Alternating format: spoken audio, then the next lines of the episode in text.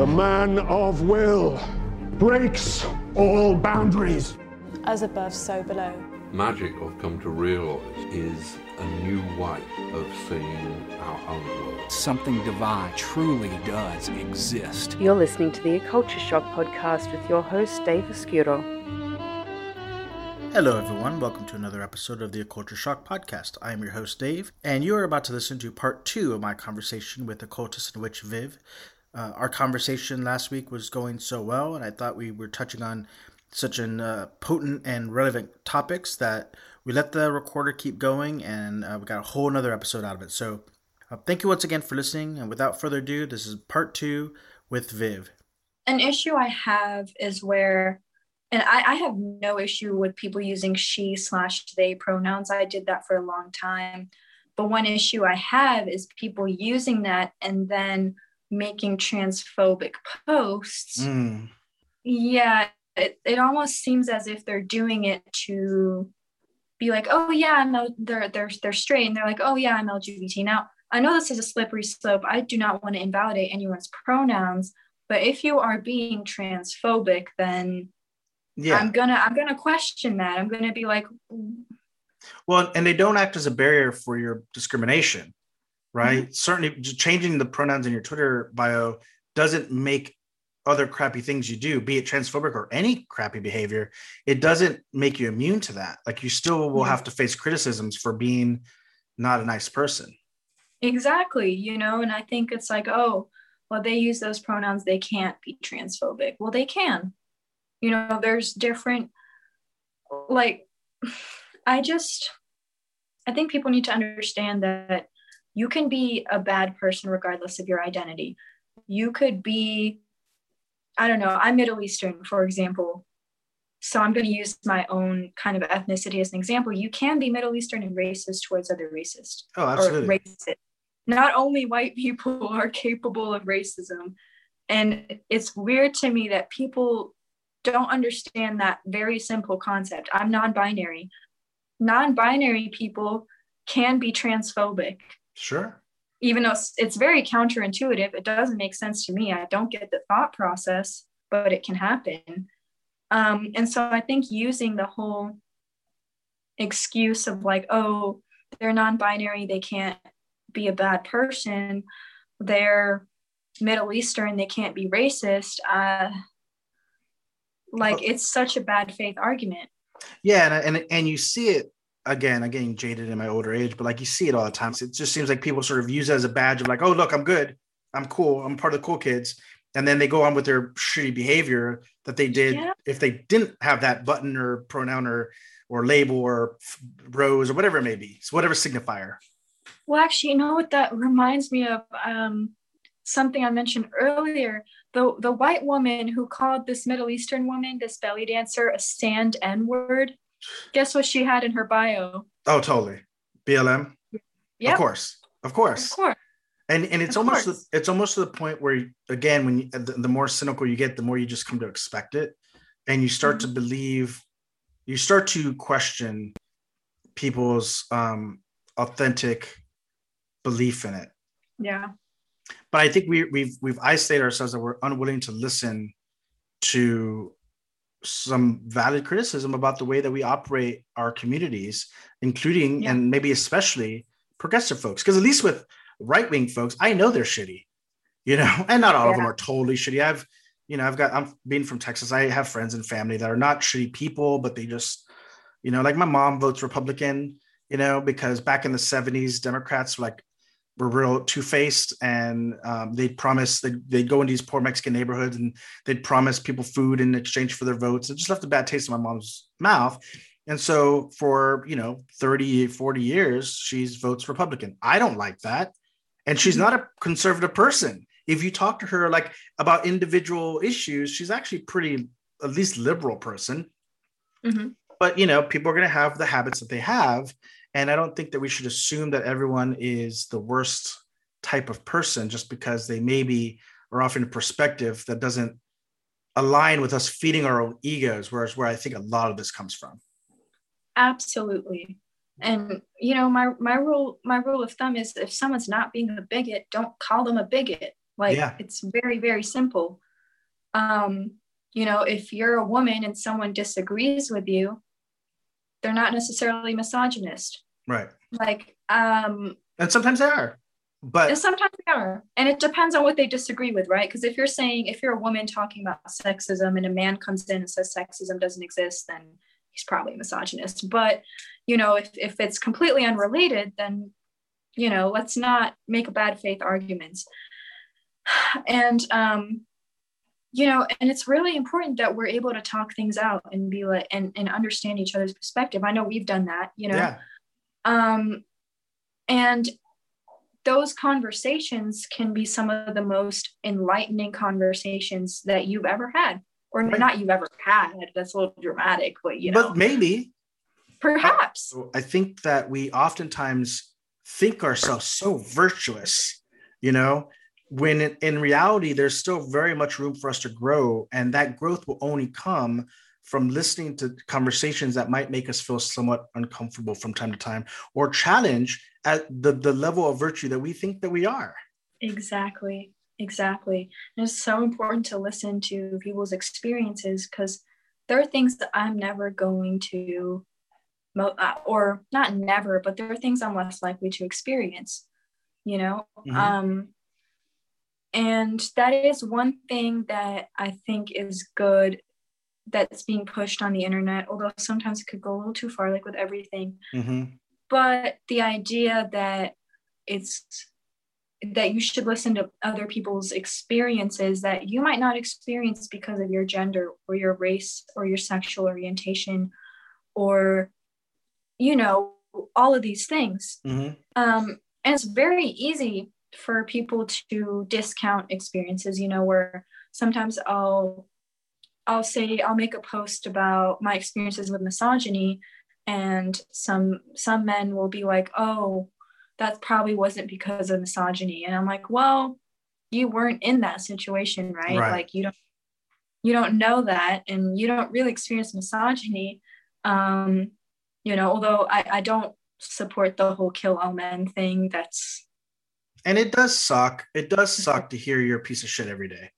You know? Yeah. It, it sucks if you're a Hispanic Chicano person hearing that you're a piece of shit. It sucks that if you're a man or front facing man or whatever to hear that you're a piece of shit. It, it sucks. Mhm. It sucks, Yeah. especially when you don't think that you've done anything wrong. And maybe you haven't done anything wrong. Or maybe you did things wrong when you were younger and you don't now.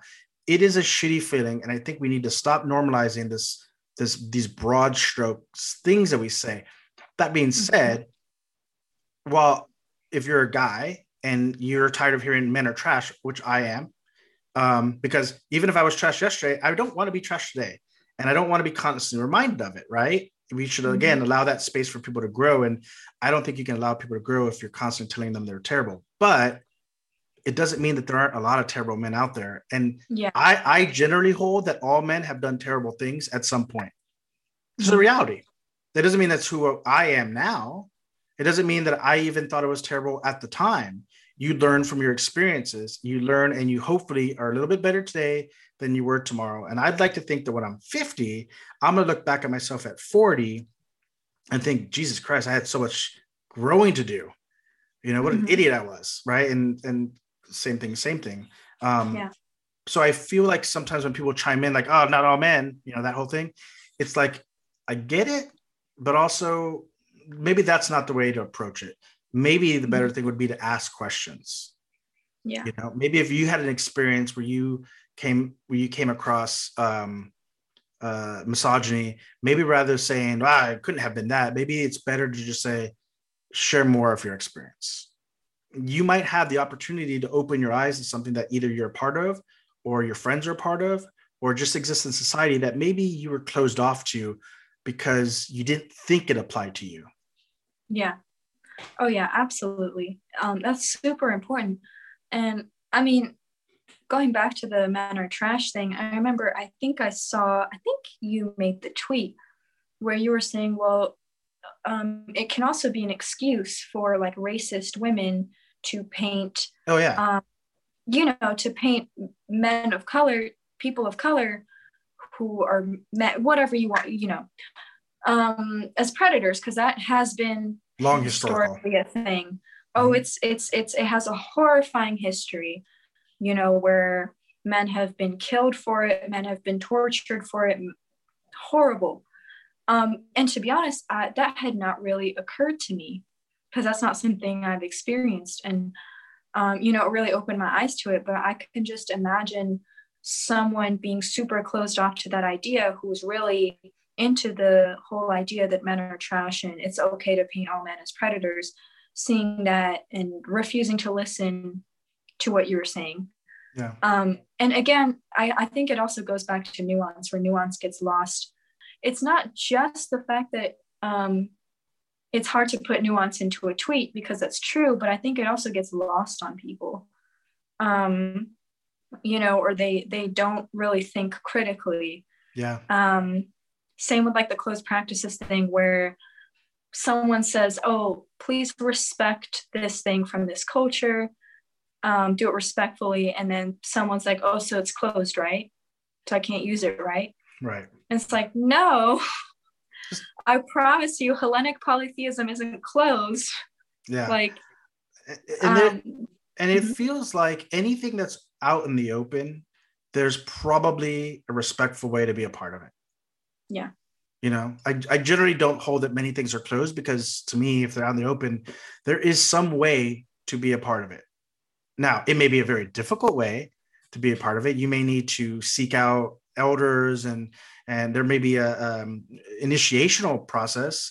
It, it may not be as simple as as saying, I am now this mhm. because this is my new identity that I'm I picked up off the shelf. But more often than not, there's there's probably a respectful way if you truly love it, if it's something that you're just like you feel compelled to be a part of, to be a part of it in a way that offends no no rational person. Yeah. No, I agree with that. And I think I think that one of the issues within specifically the occult and witchcraft community is that a lot of the terms we use have loose definitions. Mhm. So to one person, closed means you can't enter this practice ever. To another person, it means initiatory. To another person, it's both. Um, and I think that causes issues because if someone said this practice is closed, that's already a statement that lacks detail sometimes and nuance, almost, you know, unless it's a well known universal thing, which usually it isn't. Um, and then you get people saying, oh, Christianity's closed, which is the, the least, the most open practice there is. It's the most open practice. Yeah, I mean, I don't even know how you. I don't even know how you get to that conclusion if you just study history like a little bit. Yeah. Or have you had any experience with Christians like proselytizing Yeah, I at all? Because and uh, the person who one of the people I've seen say this was a pagan, and I was like, "Have you not had Christian tell you to be Christian?" Like, I don't. How? I mean, when we were kids, um, my grandma used to call them religion on wheels. I grew up Catholic, and um, I, I don't know if it's Jehovah Witnesses or Mormons or maybe they're the same thing. I don't know well enough, but the, the, the folks that come by on the bicycles and they knock on your door, those Mhm. folks would always come by um, because I guess they do. It's part of their sort of initiatory process to do door to door salesman stuff. And and my grandma, who's very funny, would always like close the blinds and turn off the lights in the TV whenever she saw religion on wheels come by and we would sit in silence while they knocked on the door until they left which is hilarious to me now as an adult but Yeah. the idea that christianity was closed just flies in the face of everything that has ever been i mean the crusades i mean there's tons of it's not even it's not even tough to find information that shows that it's clearly as open as open gets Exactly. Um, I really don't get how people came to that, how they came to this conclusion at all. Maybe they heard something about baptism and were like, oh, so it must be closed unless you're baptized, which there's way too many sects of Christianity to have a singular rule applied to all of it. right You know, Plenty I'd, of- I'd say, Mhm. i was gonna say say the only is like, uh huh, go on. no, no, you go ahead you go ahead you go ahead Oh well, I was saying I'd say the only rule is belief in God, the Christian God. That's probably about it. Yeah, as someone who grew up um, Catholic and then spent a few years in a non-denominational uh, Church of Christ type church, like you don't have to be baptized. I mean, they'd like you to be at some point, and generally, people who are um, who belong long enough will get. My sister got baptized twice because we were Mhm. born Catholic, so we were baptized as babies, and then at a certain point, she actually had me baptize her in a river in Texas um, because she was she had found more solace in you know uh, Protestant uh, Christianity. So you know which one of them counted?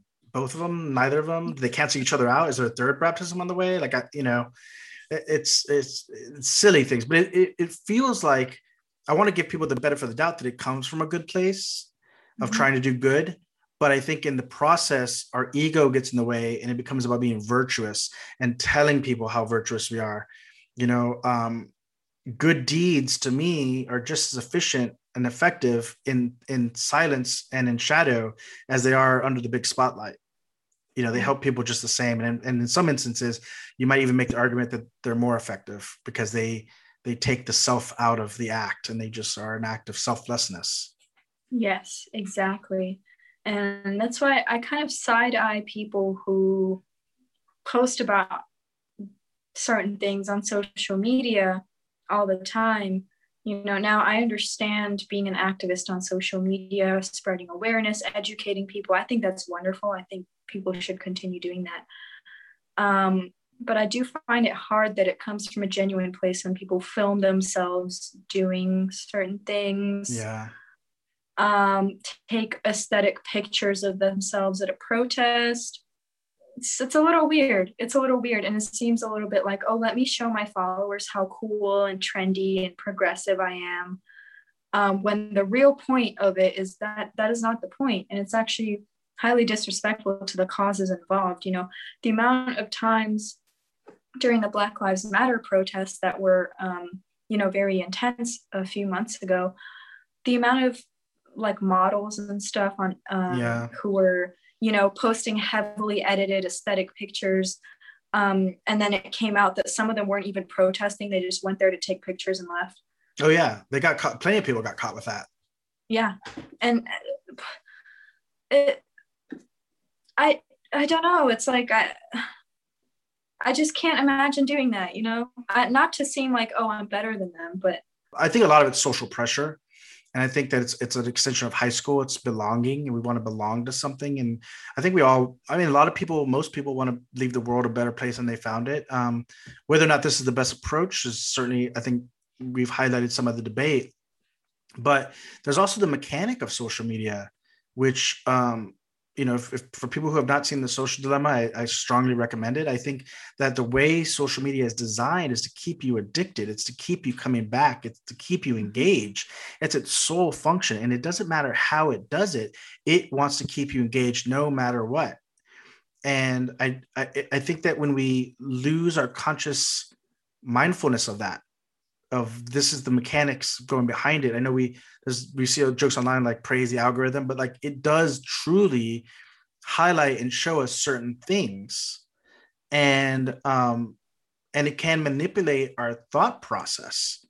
You know, so the so no rational person to me goes to a protest just to take a photo to show their followers in a fake way that they were whatever, right? Mhm. But but uh, you know, m- my mom used to say, if you stick a white glove in mud, it doesn't turn the mud white, right? If you're if you're engaged long enough with a certain mindset, it will start to, or at least has the potential, strong potential, to manipulate and and adjust your thought process. Yeah. Well, and I think that's also reflected in the pipeline to like alt right, Mhm. where especially younger guys, you know, younger teen teens um, will, and it happens with with girls too, but it's mostly the boys. Mhm. They'll watch, you know, I don't know, Ben Shapiro on YouTube or something. Then it'll lead in, or or they'll watch Jordan Peterson or Joe Rogan, Right. then it'll lead into something more extreme it'll lead into someone racist then eventually they're ending up in neo-nazi chat rooms and you know it's they're basically being quote unquote groomed by Mhm. these neo-nazis adopting their beliefs. And i think it's actually startlingly prevalent where i see teenage boys being extremely misogynistic. Mhm. um, I'm, I'm actually a little concerned for this generation, this new generation, and by gen by this generation i mean younger gen z right. especially like the ones who are 14 now 15 now. Hopefully they grow out of it but like i'm concerned as to how they're going to turn out because i'm seeing so much misogyny from them. I'm seeing so much um, animal cruelty Mm. um, bigotry because they're being taught this stuff online. And this stuff isn't regulated well enough. I mean um, i got suspended for 12 hours from twitter for basically insulting a neo-nazi heavily.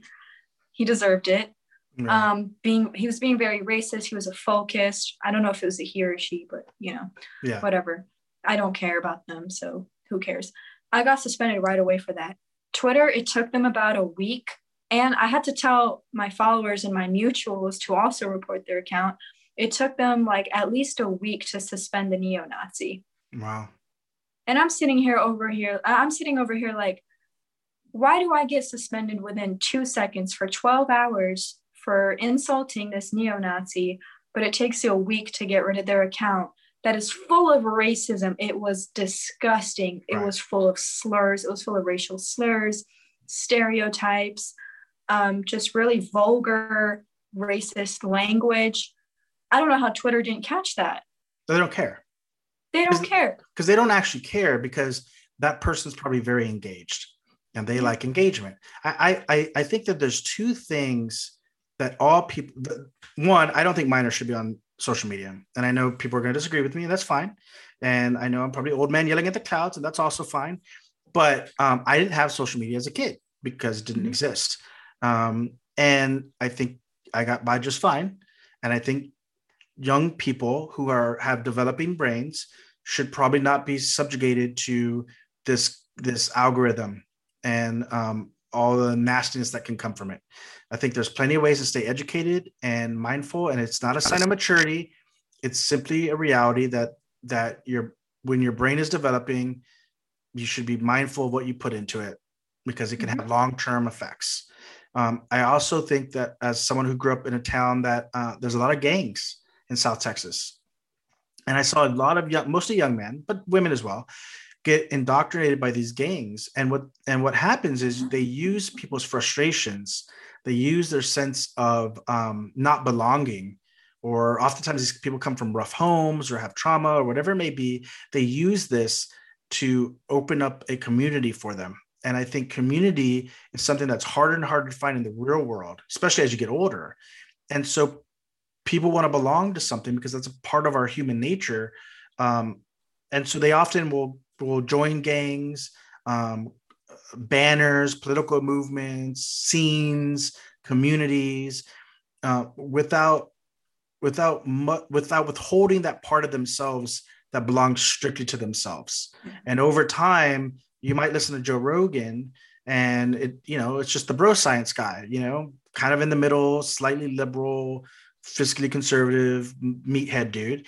And then you hear Jordan Peterson, and oh, now a couple of those clean your room. Oh, that makes sense. I'll clean my room. And then you know, and then and then if you're a certain type of person, and not even an extreme type of person, just a a person who is living within the violation of capitalism, it's very easy to just keep going down the path until you feel like you belong. And that's usually when you're at the most extremist end. And I think all the sort of extremist behavior that we're talking about online is sort of a, a byproduct of that.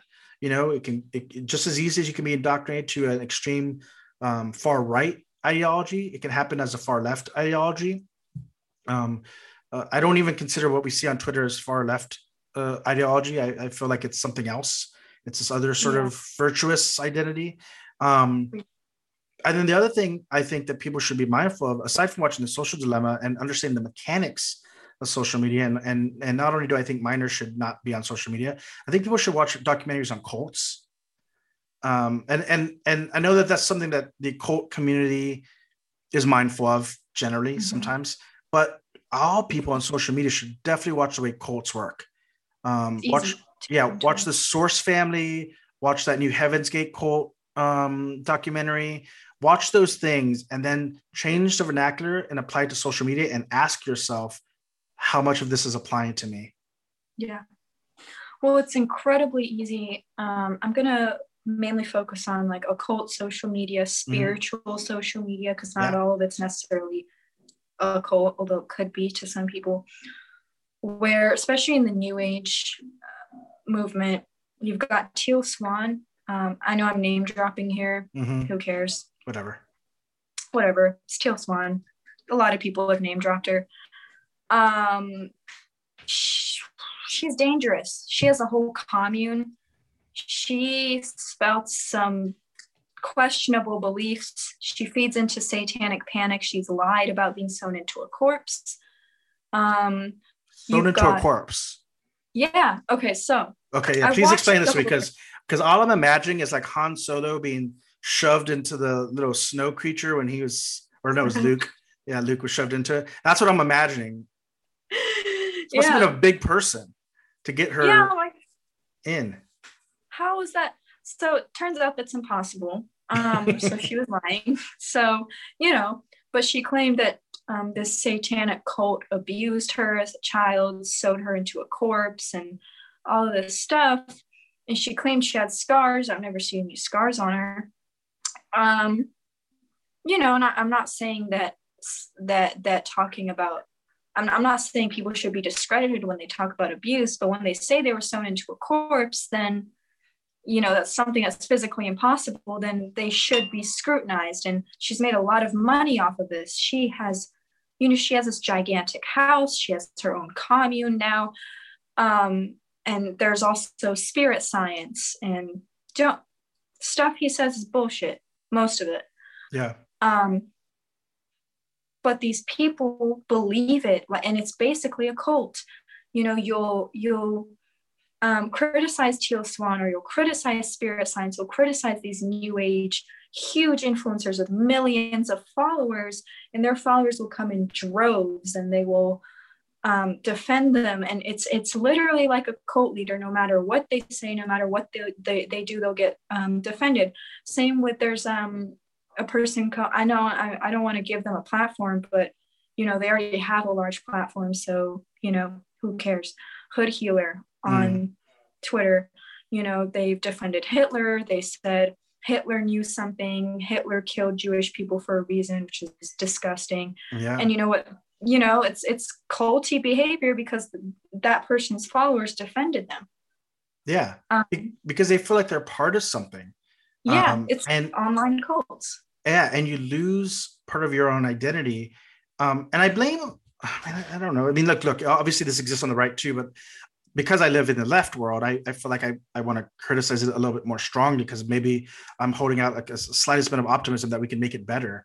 But it does feel like this idea when you when you get indoctrinated to this idea that you can never question the common belief, right? You can never scrutinize. You used that term earlier, and it's perfectly uh, perfectly stated. When you don't scrutinize what you're being told online, um, and you just assume that everyone is telling the truth 100%, then uh, uh, when you when you live in that world long enough, what stops you from someone saying, "I was thrown into a corpse"? and you saying well i can't i can't that's trauma i can't uh, i can't question it so i just assume i mean i don't know how big this person is stature wise but i gotta imagine just from a, a simple physics explanation this body that they must have been sewn into would have been like andre the giant just to fit them in you know and there's not a lot of Yeah. those folks around much less fresh corpse you know andre died a long time ago so when we don't police ourselves um and and and encourage people to be i don't want to say skeptical maybe that's not the quite word but at least scrutinize and think for themselves formulate their own idea. And instead we only encourage us like you got it. Hey hey guys we're all believing this thing. Join with us you know? And mm-hmm. everyone's like well i guess i got to unfollow this person because someone told me or i've got to dogpile on this person because someone told me or i got to believe that this thing is closed because someone told me. It you know what what might start at an innocent place very quickly can go into that weird culty space and i know we all laugh about tick- you know WitchTok but Mhm. like how do you think people got there and and do we really believe that we're above becoming those folks or maybe we're already those folks and we just don't acknowledge it you know Yeah. so I, I i do think you know to go back to that early quote that we talked about um while I do think that the the occult community online does tend to have a rant of the day, you know, it's like, what are we complaining about today? Well, on WitchTok, it's this thing. I'm like, oh, great. This is the thing that we Oh, all yeah. we, we'll all have our separate subtweets about. You know, Mhm. we'll all comment.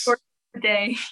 yeah it's the it's the outrage of the day um well i do think that there's some of that that that also needs to be recognized i i at the same time think that um we do need to there are some actual issues in our behaviors our personal behaviors not other people's behaviors but our behaviors that we need to look at critically least we become sewn into corpses or whatever these these more fringy beliefs are it's it is it is a pathway to that extreme ideology Absolutely. Absolutely. Um, and introspection is so important. And I've noticed that the worst people I've ever known were the ones that do not know how to introspect yeah and do not know how to be like, oh, you know, let me think about this perspective and why I was wrong. Um, the one thing I want to touch on is twin flames. I, Um, yes let's talk about that because i i have um so i'm not a witch uh, i dabbled in it a little bit on my path to being a ceremonial magician but i i never found someone that i could learn from and if you look online there's just so much so many different things and so i never felt grounded i mean i, I attempted stuff and but i never really found like i could find it but um, a friend of mine who's i've had on the podcast um, has talked extensively. She would consider herself a love witch, and she's extensively talked about twin flames and some of the dangers of that. So I'd love for you to sort of Yeah. weigh in as well on it. So um, I have a problem with the concept, especially this this kind of new agey concept of twin flames, because I've seen it used to exploit people, Mhm. um, and just for other reasons as well. Oh. There's the whole Twitter. There's a Twitter issue with every Of course topic, there is. but you know, including that a while ago, and um, so on YouTube, you know, there's pick a card readings. Never, I never do those anymore, but I used to do them occasionally.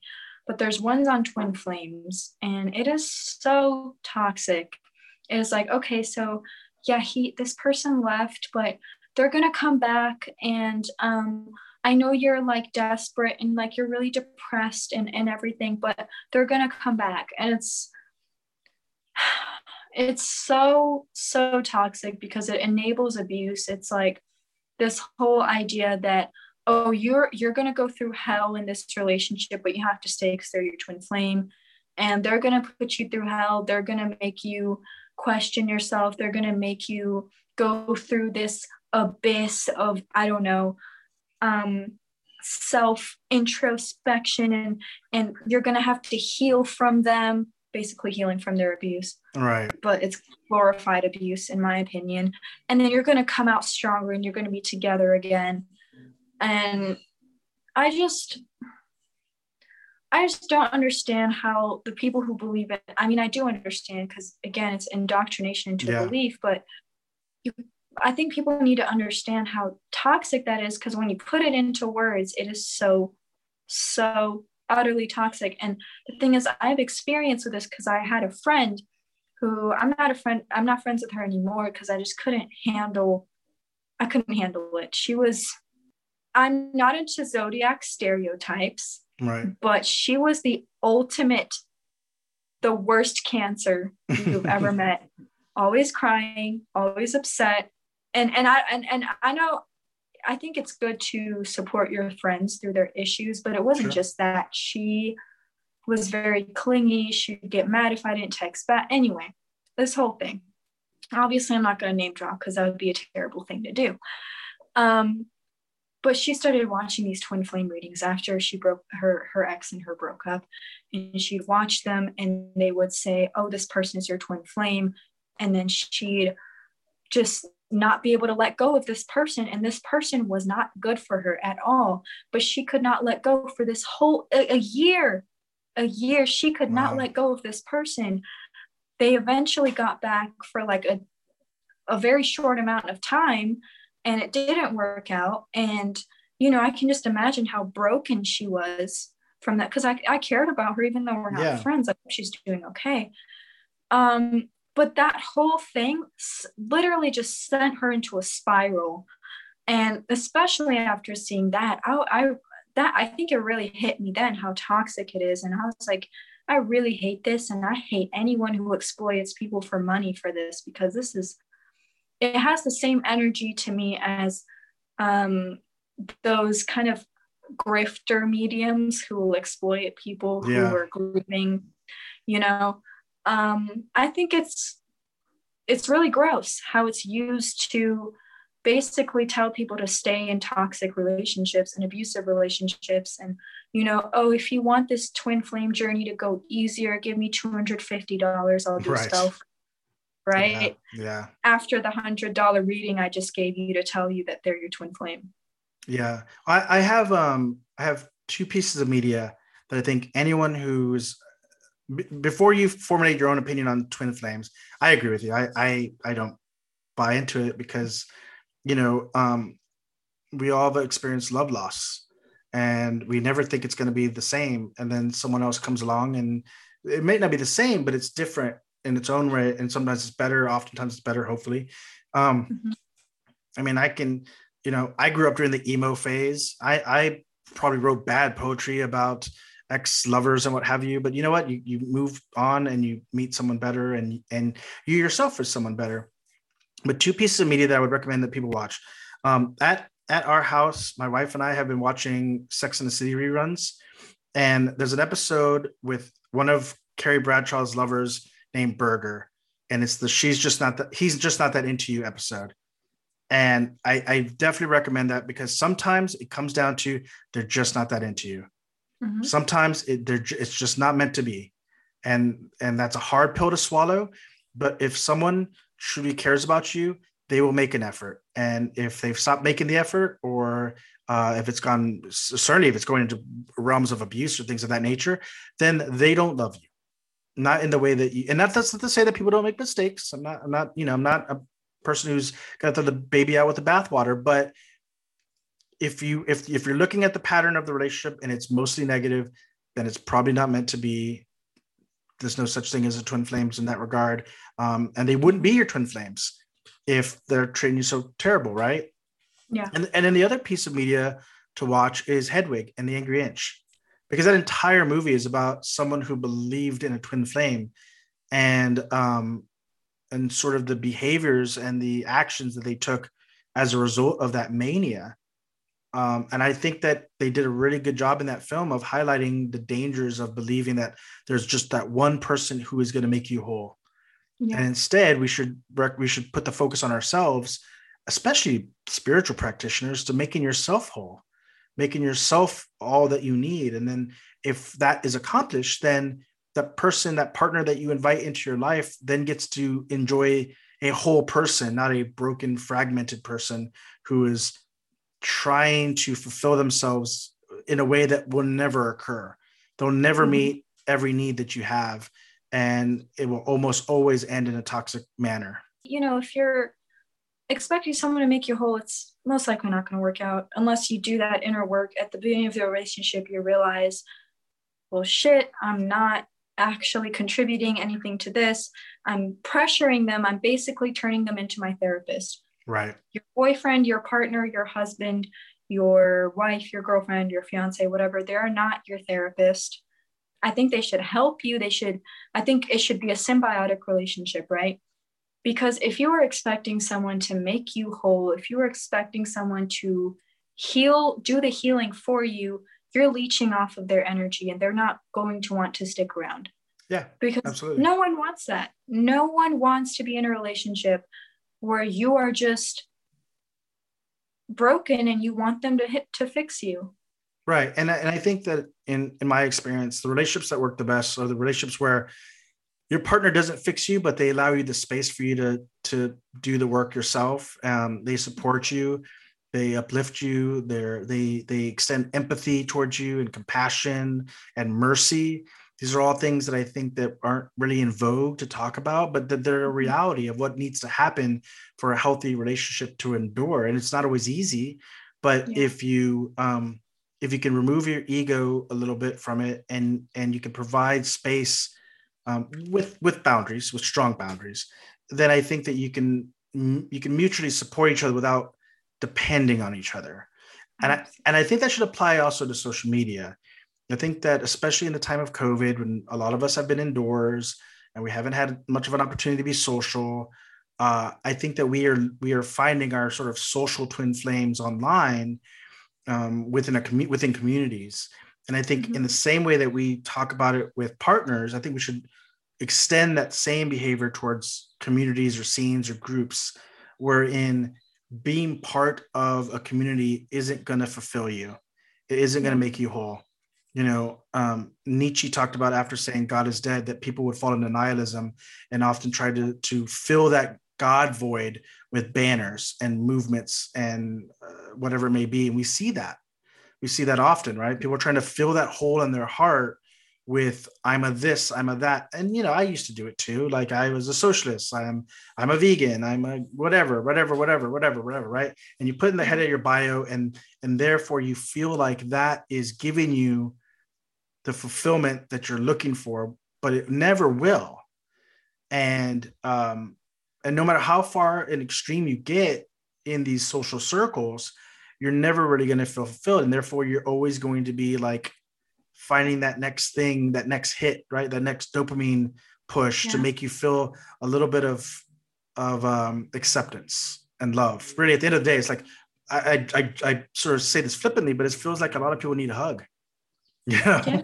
and they're trying to find it online or they're trying to find it to a partner um, on a soul level, but it's just it's never going to be there if you're not willing to fill that that void yourself.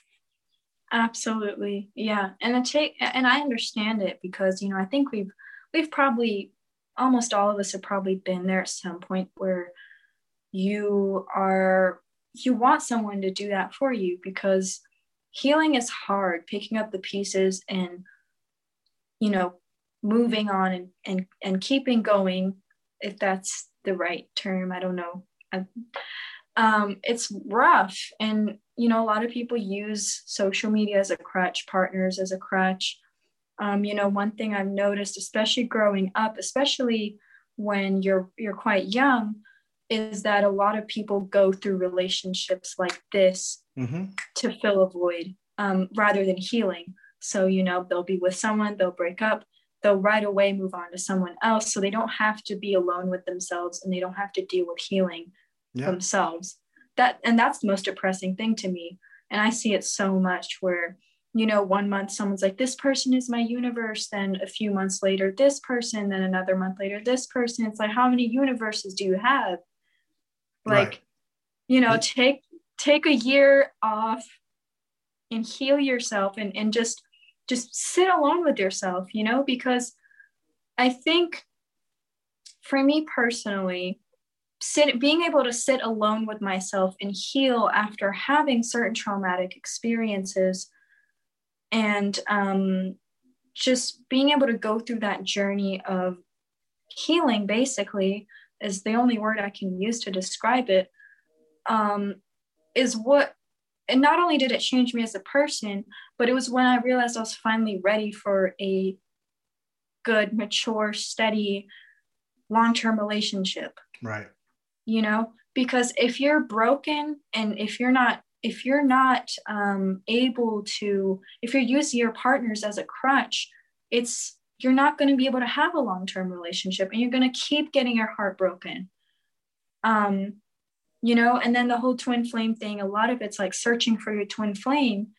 And it's that same thing it's encouraging that like going through partners right. all the time. And and i'm not talking casual i mean like getting into yeah. relationships constantly um, and then you're just breaking yourself down more and more and more instead of uplifting yourself and and being like okay maybe there's a reason that this isn't working out because i'm the common denominator in this right. you know well it, it's it's a you know too many failures in a row will just beat your spirit down um, yeah.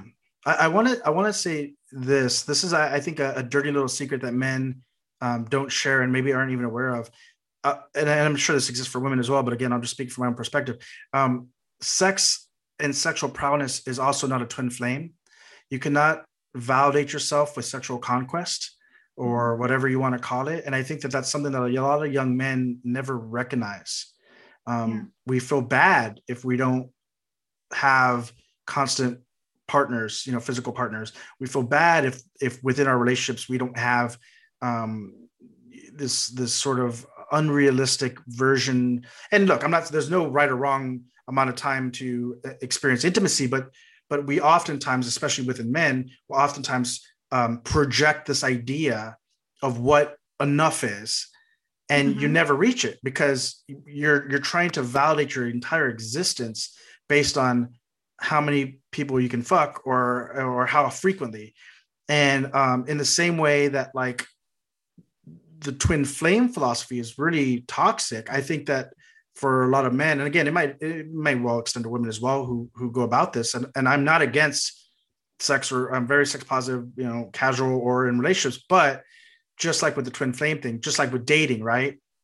You have to take stock if whether you're doing it for um, your own personal healthy balanced reasons or whether you're doing it to sort of fill something that's never going to be filled by that and and i was like 37 years old when i figured this out you know and i'm still figuring it out. But but it was a big you know i went through a divorce and it was a big eye opener for me that i was spending all this time trying to fill this void um, that was never going to be fulfilled until I, I took the time to look inward and validate myself Mhm. validate my existence based on just being me. And when i did that then i met my beautiful wife. And and it's always a process you know it's it's always a, an ongoing development no matter what the thing is that you're trying to work through. But i do think that people are we spend so much time looking for other ways other people other activities to validate ourselves instead of looking inward realizing that we are an extension of god and we don't need anything else. Literally don't need a single there's nothing that anyone or any nation can provide us or any banner or any belief or any activity can provide us that will fulfill us any more than what we already are. And once we accept that and we can be kind to ourselves within that realm then we can enjoy relationships then we can enjoy sexuality then we can enjoy social groups and communities then we can enjoy banners and movements and things of that nature in a healthy behavior rather than in a desperate need to validate ourselves or fill a void Absolutely. And, um, you know, that's a great point. And using something as a crutch usually doesn't end well, whether it's relationships, social media, drugs, alcohol, cigarettes, whatever it is, even working out too much is bad for you. yeah Um, and they can also be great for you but yeah, in in in only in a healthy manner balanced. yeah got to be balanced because you know um and it's super easy to find coping mechanisms you know a certain level of escapism is good for you you know you watch a movie we watch movies we read books um, but then you get to this extreme level where people are maladaptive daydreaming or or doing whatever and calling it shifting and you know they're doing this all the time especially kids. Yeah. Um, you know, or people, um, let's say in spirituality, they're taking LSD or shrooms every single morning and every single night and tripping all the time. right And it's basically using as a crutch as and, and I guess also a way of spiritually bypassing um, you know, your real problems. yeah You And- know, and it's very common. and you shouldn't need any of those crutches right in the Mhm. end um, to turn a phrase that that Damien Echols uses often you should be able to be dropped in the middle of a jungle buck naked with nothing but yourself and magic and get yourself out using magic like you should have you should need no tools around you nothing and you should be able to to do magic with the same efficiency and accuracy as if you had all the bells and whistles and that that's true for all aspects of life you know um, I have no issue with drugs. You know, I didn't start using drugs until much later in life, and I'm not a very frequent user of most. But you know, you can use drugs efficiently, or you can use drugs in an in an unhealthy manner. Um, but if you can't reach a certain level of consciousness without them, then I would certainly recommend maybe taking a break and and and you know experimenting with doing it sober. Um, this Yeah. goes for music, right? I use music a lot when I do my ritual work, but sometimes I'll turn it off. And it's not my favorite way of doing it, but it's a necessary way of doing it. You know, it's it's a necessary way of of um, releasing. My I have a buddy who's he lives in Thailand, and every year he stops drinking for 100 days. It sort of uh, aligns with the the harvest moon cycles, and so for 100 days he just doesn't drink. And I always found that to be a very healthy behavior to give Mhm. yourself that moment, or like Catholics in Lent, right? Reminding yourself that you don't need each and every one of these crutches that you think you need. And that's sense of relationships, the success of social media, the sense of drugs, to sex, to music, to whatever, jobs, you know, all these things. Like you should be able to take a step back from them and be just as efficient in your practice and in yourself as you are under the influence or um, uh, well under the influence of any of these things. Absolutely. And that kind of reminds me um, of the book Egregores. I think it's by Mark Mark Stavish, if I'm Mhm. saying his name correctly. Um, and that book talks, especially towards the end of the book, it talks extensively about detaching yourself from egregores. Mhm. Um, you know, I think that kind of applies to that as well. It's like take take a break sometimes. You know, it's okay. Even for someone like myself, where I create content I still find it, you know, I took a Twitter break not too long ago. I still think it's necessary, even if it's two days, three days, um, take a break from it and see how you do. And if you find that you're dependent on it, then, well, it's good that you found that out because now you can, now you realize how much of an impact it has on your life and you can kind of go from there. Um, you know, and I- think the, um, the whole consumerism thing kind of ties into this where people will use buying new tarot cards as a Yeah. crutch you know i've made jokes about this before i don't have enough money to do that but i'll i'll you know i'll look through amazon and be like Yeah. oh let's, let's go you know um but i'm sure if i did i i I'm, i might fall into that you know Yeah. um, people use just consumerism shopping as a crutch i mean i knew a mother and a daughter every single time i'd i'd go hang out with them they'd be going shopping and and it, it they wouldn't use any of it they wouldn't wear most of the clothes it would just be sitting there but it was it was like a i don't know was it a dopamine hit whatever it made them Yeah. feel good right Yeah. um, and all of these habits are unhealthy and i think we we talk we only talk about really most of the time we talk about alcohol we talk about drugs we talk about cigarettes things that we are seen as addictive in society but we don't really you know think of shopping and stuff like that I've heard it called, uh, yeah, I've heard it called like retail therapy. yeah retail therapy um, another form of bypassing not spiritual bypassing but still bypassing your problems although it could be Could be you know, if you're buying, you know, if you're buying, uh, if you're a armchair magician or a witch and you're just buying, buying, buying and not doing any of the practices, which I know someone's going to call me ableist for saying, but it is the truth. Like find, find, I'm not saying how to do it. I'm just saying you have to practice somehow. Um, Yeah. And if you're just, if your spirituality is based around consumerism, I, I personally don't think it's going to be very effective in the end Mhm. for, for, because you might as well be buying a widget at the mall. You know, Yeah. as St. George Carlin would say, people spending money they don't have buying shit they don't need. You know, exactly and then they didn't like it when they got it home anyway. Exactly. Um, I see this a lot with, um, I've fallen into this trap with occult books where, you know, I'll see people who seem really well read. They, they, they have this extensive, gigantic library of occult books. Yeah. And then I'm like, okay, I'm going to start buying books. I want to breeze through them. I want to read, read, read through them so fast. And then I'm like, well, hold up. I have not put in any of this knowledge into context or into practice this is not what I should be doing. Yeah. Um, like with the book Psychic Witch, I got it. I, I, I got it for Christmas as a gift, actually, which was really nice.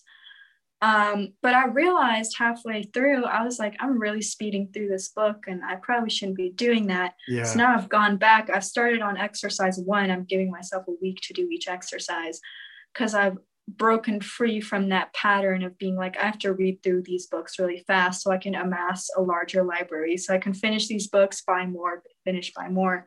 Right. And You and know? and there's something to that because I think there's this need for us to all become authorities very rapidly.